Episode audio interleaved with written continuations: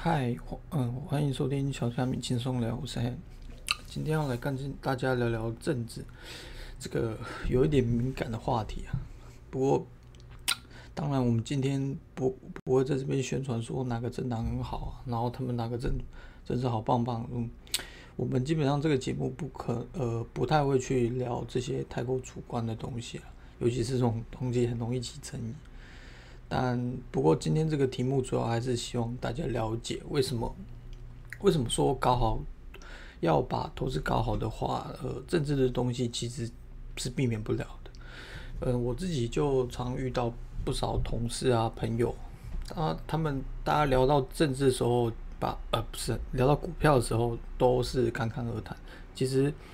呃，他们大概都是大约大概。都是资很资深的投资人了，然后他们随口都可以说出他们投资人那那只股票的本益比啊、EPS 这些什么十年线 K 线，这季赚多少钱？但是其实呃，他们自己本身又对政治其实是十分能感的，只对这些股票上的这些数呃这只股票它它的数据啊更感兴趣一点。但其实这么做的话，它的政治风险其实很大，呃，不是每。不是每间公司其实都离政治很远，但是呃，只是单纯的用市场机制来决定它股价，就是市场呃在在市场上的强弱嘛，这样子。但其实呃这个话可以举个最简单通俗例子，就是高端嘛，就是呃这这几也是这一两年台台股最最红的一两只股票。但其实我自己也不是很喜欢唱衰或。呃，贬低这些国产东西啦，嗯，但是其实呃，在座我相信，嗯，没有几位相信说，如果在我们政府不插手的情况下，让市场让这个市场去决定高官在他疫苗的买卖了，那到底在这种情况下，高端能不能？呃，我东西应该是做得出来，没问题，但是他能不能撑得下去？就是他有好几期的实验嘛，那这些如果没有人买单，那靠靠着他这间公司过去的声誉，那会不会呃再次的市场上能不能做得下去？我呃我自己也是在这次的疫情才知道这间公司。说实在话，我相信大家很也蛮多人应该是跟我差不多。那呃我知道这时候大家可能会讲说呃。疫苗买卖基本上一定是透过政府啊，其实就不管是台湾还是国外，基本上都是这样嘛。但其实且不论这个是不是真的是这样，那我们把自己立场移到这些国有可能外国的潜在买家，那他们会有可能去选择一个 WHO 没有认证，然后价格也没有比较便宜的疫苗吗？呃。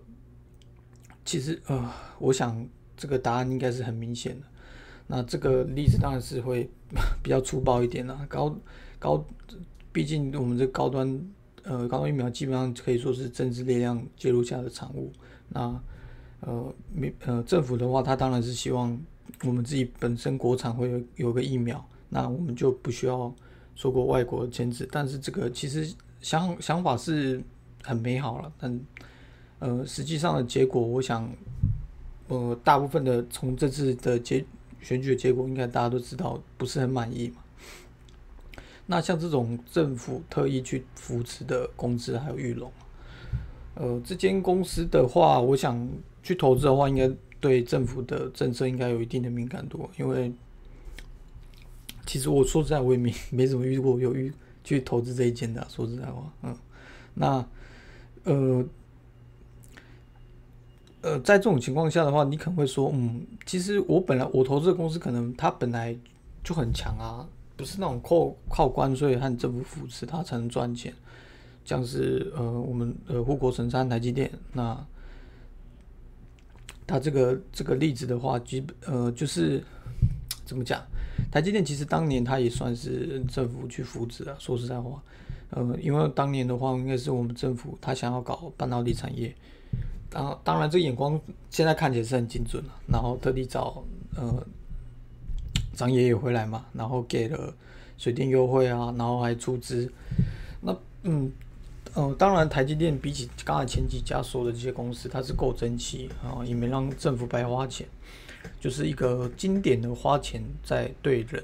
对的人、对的时间、对的呃对的公司的范经典范例。那其实说实在话，哪怕是这样一间强大的公司，在这两年其实股价也因为台美关系上下波波动蛮大的。呃，这两年的话，有那个疫呃疫情期间的晶片短缺嘛，然后他们其实发现说，哦，原来我们的晶片这么依赖台积电的高阶制程，然后他们前阵子应该是去年了吧，就就有新闻说他们想要扶持国内的 Intel，把然后就因为这些事情，台积电的股价那时就下去了嘛。啊，接下来不久就是呃台积电又。受美国政府邀约，说要在亚利桑那盖他们的厂房嘛？啊，其实这个东西都是影响股价的嘛。说实在话，那前前前几天还听到个消息，说什么呃，台积电把包机把整团的 台积电员工和他家属都运到美国，这个新闻，嗯，我不知道大家有没有没有看他看到。那其实说实在，我蛮好奇有没有拿绿卡，呃，毕竟。呃，说实在话，我不呃去他们去那边美国，肯定有他他一定有给一定的优惠嘛，这样子。啊，anyway，不管你是在强还有在有竞争力国家，其实呃你只要遇到政府，那他这只看得见的看得见的手去干扰你的话，那就股价就很不好说了。嗯，那当然。政府这支看得见的时候，其实说实在也不一定是看得见的。嗯，你有时候有新闻出来你看得见，没新闻出来你可能就看不见。那它股价它股价上上下下，有时候你说说实在你不知道原因是什么。那说这么多，其实我想大家都认同说，呃，投资跟政治其实是分不开嘛。从上面这几个例子，那。当然，最最重要的状况就是，呃，最大的问题其实就是说，呃，我们这些都是一些消息面的东西，就不不论是是真是假，那等到消息出来，其实主价早就已经喷了嘛，或或已经往下往往下或往下喷都有可能。啊，我们自己又没内线，这个你有时候看起来就像是事后诸葛，看用新闻去对说，哦，他哪个往下，哪个往，因为什么是往上这样子。那我这个这个部分的话，其实我也认同，这种消息面的东西很难讲。那除非像是你那种去在在美国晚上那种公布的公布的数据啊，像通膨数据、就业指数这些东西，那都否否则，通常你大部分都是你你看到你你选的那一只股突然间股价暴涨暴跌。然后你再去查哦，原来是哦，因为叉叉某某事件发生了，这样子啊，那所以其实今天我真的要谈东西，就是一种它是一种趋势，而不是而不是这些这种纯粹消息面的东西。那趋势的话，其实就是慢慢正在发发生中的一些政治事件。那我想这个东西最最近最近最好的例子就是中美对抗，从。Donald Trump 的中美贸易战嘛，到现在 Joe Biden 的禁售晶片，这些这些东西其实已经这几年呃存在好呃有一阵子的东西了嘛，嗯，那所以像你像看到 Nvidia 它的高阶晶片、高阶 AI 晶片禁止出口到中国的时候啊，其实我我自己是没有感到太意外了，因为呃。中呃，中国跟他跟我跟美国现在就是一个处于一个对抗的状态。那 AI 绝对是未来呃发展很重要的关键，不管是你训练你的那些呃产业的一些东西，产业面的东西啊，或者是呃讲比较暴力一点的，就是军事武器这些东西，它其实都是需要透过 AI 的。像那些无人机，它都是要透过这这种东西去训练。那美国当然会不希望中国。这这个这一块做的比他往这大超前嘛，那当然会让它的速度慢一点。那做用禁止这种高阶晶片出售的，就是一个很很正常的决定当然，那 Nvidia 它这间公司本身它产品是很有竞争力的，不管是它的晶它的 AI 晶片，还是它的这些显卡嘛。那他们当然也还是尽全力会想把东西卖给中国，因为中国市场说实在还是很大，那他们的要需求也很强劲。那他们最近期的新闻是说，他们要把他们的 AI 这些高阶 AI 晶片的性性能调低一点，让它符快要就快要到那个美国规定的高阶晶片性能，但又没到，用这种方式去跑了，去去规避这些这个问题。那我相信美国政府也会都对此做出回应嘛，只是政府政府的动作会通常会慢一点，这个就不好说，我们就继续看下去吧。哦，Anyway，现在任何一家厂依赖中国的厂呃这个公司啊，尤其是美国公司，那对政对政治风险其实基本上都是蛮极高的。那这些标的比起其他的，比起其他公司来说，就会。你就要特别去注意嘛。那反而像有一些公司，它当初其实很想打入中国市场，像是脸书就是 Meta 嘛，然后 Google 这呃，他们两家的东西基本上在中国都是不太能用的。呃，他们雇主他们呃没有 Google 搜寻，只有百度搜寻。那这两家的话，它就。在这个情况下，他就不会去因为中美关系而去影响它的股价。这这个东西是蛮重要的。你比起大家都说 F A N G 嘛，那其实你呃这两家就是这这个五家里面最跟中国没有关系的。那与之相反的就是苹果啊，苹果其实说实在，它是这绝对是这五家里面最甜中的，那跟中国的关系也最好的。中国的 iPhone 在呃在吧不是啊，美国的这个 iPhone 在美中国市占率一直都是很高嘛。那他们中他这间呃中呃苹果跟中国的这种政府关系其实一直都是蛮好的。那如果你在哪一天习习近平突然说哦呃我希望你可以交出你们苹果用户的这些资讯隐私资讯。然后要他希望可以配合他监管他手下的这些韭菜中国人，那你觉得呃，Tim Cook 有可能拒绝吗？其实这个我只能说真的很难说。他呃，Tim Cook 说其实也不是他能够决定他这个呃，他们当这间公司整呃整个的营收跟中国绑在一起的时候，有时候你是很难去呃。去做做出违违反中国的违违反中国政府的这些决定这样子。那当这种情况下的话，那其实中呃台湾的一些苹果生态系的公司，我想受影响也是一定的。呃，OK，那其实我讲这么多，就是说想要说呃了解，其实现在世界的趋势是怎样是非常重要的。那趋势这种东西，它一定是。它也会变，但是其实它，但是它一定是慢慢来，它不会像过股新闻突然间蹦一下出来。那它比较偏向总金呐，就是你，呃，总金这种东西也不可能是因为你到到，除非什么黑突然的黑天鹅事件了，不然它一定是一个趋势嘛。那当下没有，也许没有反映在股市上，那是拉长线，它一定或多或少会去影响股市。那另外一个我想讲的，其实就趋势就是去一个去全球化或者说逆全球化的趋势。那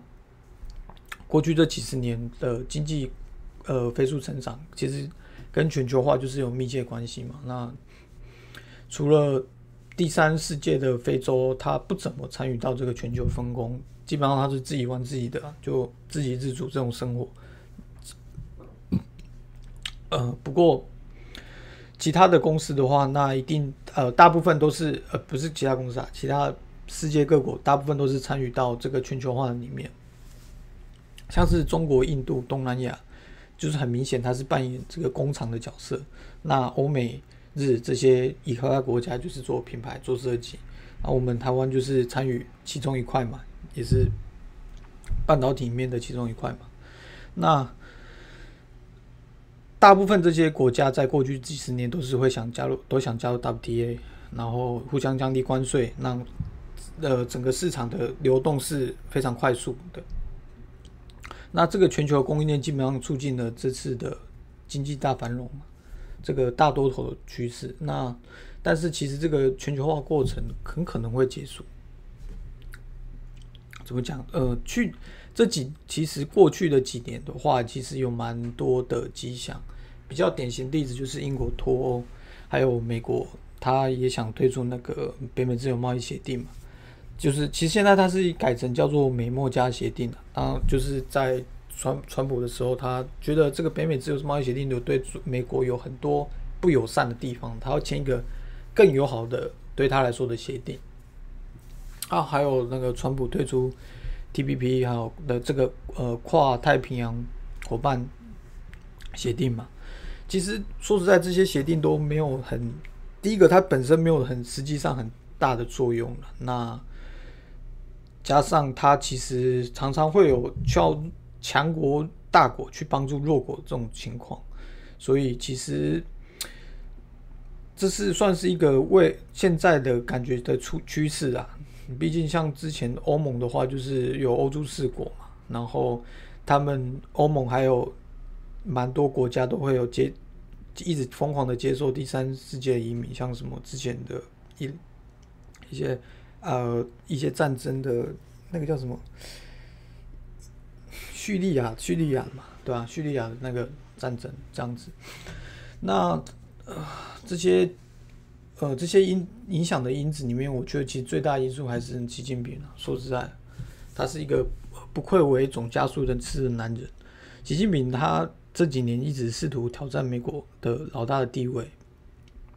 然后加上他其实中国中美一直以来都有一些不平等的智慧产权关系，像是呃，他会先用一些一堆很优惠的条件邀请你美国公司去去中国设厂。然后再慢慢偷你技术，其实这个过去几十年都一直发生嘛。那到川普这边，他的他的个性跟其前前前几任的美国总统是不一样，他不太能接受这些事情嘛。然后最后这边的两边的矛盾终于到了不可调和的情况，结果就是，呃，全世界跟依赖这两个国家，他都要选边站嘛，就。有一些国家选边站，像是在中国，呃，像是在非洲，中国花了很多钱去买他们的票，然后来联合国投票反对美国，然后美国发现，嗯，对面对方发现他其实是个可以动用国家机器的流氓，他可以用国家的钱去买这些人票，然后我自己是民主国家，我要买票要经过人民同意，那我在这种情况下。你站选站边选对边站的人，那不是选对边了。嗯，你选了一边站，那基本上另外一边就很难去接纳你。这时候你全逆全球化的情况就发生，就是分成了两边的阵营。但是呃，像像这种趋势，还可以举另外一个状况，就是呃，乌俄战争嘛。然后乌俄一开战的话，欧洲也搞进去了，那也分成了两边。支持乌支持乌克乌克兰的，然后支持俄罗斯的，其实呃越来越多这种情况发生。那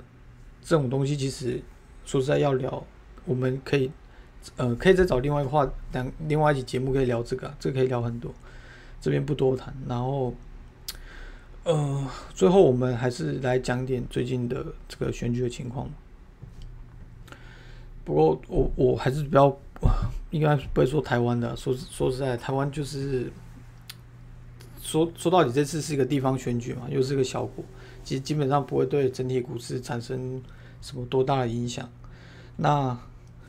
主要还是想讲，这就是这个呃，欧美各国跟他们的他们的情况。那他们最近的话，其实可以看到一些新闻是说，他们的越来越多的保守党。保守派的政党去取得执政权像是意大利跟瑞典，他们都是你可以看到新闻是他们的右派的